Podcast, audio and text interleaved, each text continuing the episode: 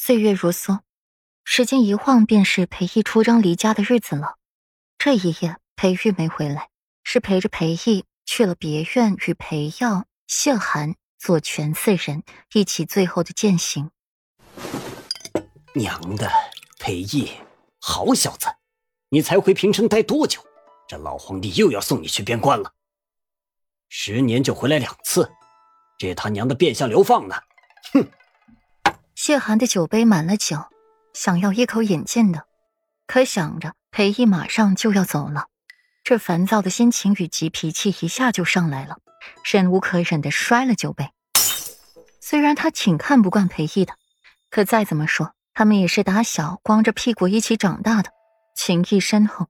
可现在老友没重聚多久，这人就又要走了。裴毅淡淡笑过。你还是这么个脾气，谢飞两兄弟都跟着你学坏了。张口老子娘的，这么多年了，他还是没习惯。滚蛋！那是老子亲儿子，不像我像谁？以为谁都跟你一样，一肚子黑墨水？谢寒低骂一声，只是心情也比方才好多了。其实谢兄，你就是嫉妒子天模样生的比你好看。左权笑眯眯的在后边补了一句话：“模样比不过人家，却又死鸭子嘴硬不肯承认，非要说人家是什么小白脸。感情人家模样生的好，还是有错了？”裴耀不客气的笑了出来，笑声愈发的肆意。看着这三人斗嘴俏皮的样子，自己的心情也不由得变好了。四人当中，他是兄长。裴三哥，你别笑。你这一笑，我心就颤得慌。谢寒看到裴耀，心底就害怕。许是曾经被人用这教育用的戒尺打过，从此落下了心理阴影的原因吧。以前裴耀的学业优秀，谢寒差了那么一点儿，教育便让裴耀来为其辅导学业。因为这个，谢寒有些惧他；也因为这个，谢寒认识了裴毅。左权一副他没出息的样子瞅着他，果然是一物降一物啊。放心，这会儿不会罚你背书了。裴耀冷冷一笑，转而又忧心的看一眼裴毅。这次出行一切小心，遇上了事情保密要紧，活着最重要。至于东巡江山嘛，该换个人来守了。他们裴家没这个福分。裴毅含笑点头。我走后，玉儿有事儿就麻烦三位了。最后又絮絮叨叨的说了好些话，听着像是遗言。几位长辈说话，裴玉荣入不进去，只是瞧着这天色晚了，才密语向裴一告辞。他要准备回家看看那娇娇美人，今日有没有乖乖的听话。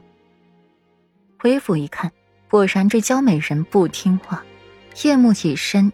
明月高悬，正是美梦降临的时候。偏这小美人还精神奕奕的坐在美人榻上，靠于床边，就着烛光埋头苦读，身上搭了一层薄毯，及腰以下的位置都被包裹得严严实实的。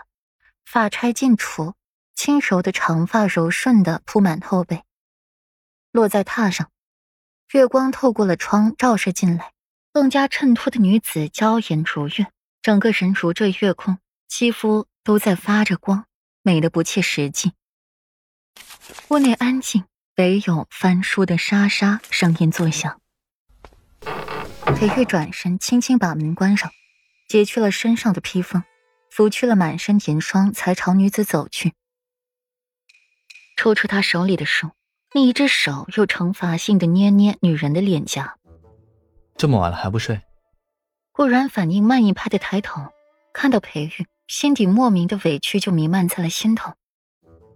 看顾然泛红的眼颊，裴玉一下子急了，想着是不是自己方才太用力了，把他给弄疼了。软软，是不是为夫刚才把你弄疼了？为夫向你道歉好不好？你别哭。顾然摇摇头，向裴玉张开了双臂，抱。面对美人的撒娇求抱，裴玉是不会拒绝的。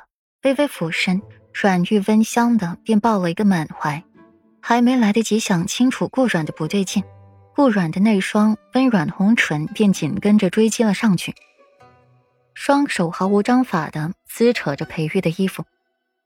裴玉被顾软亲的脑子发懵，怀里又是被顾软丰软的身子不断的蹭着，已是蹭出了一身火来。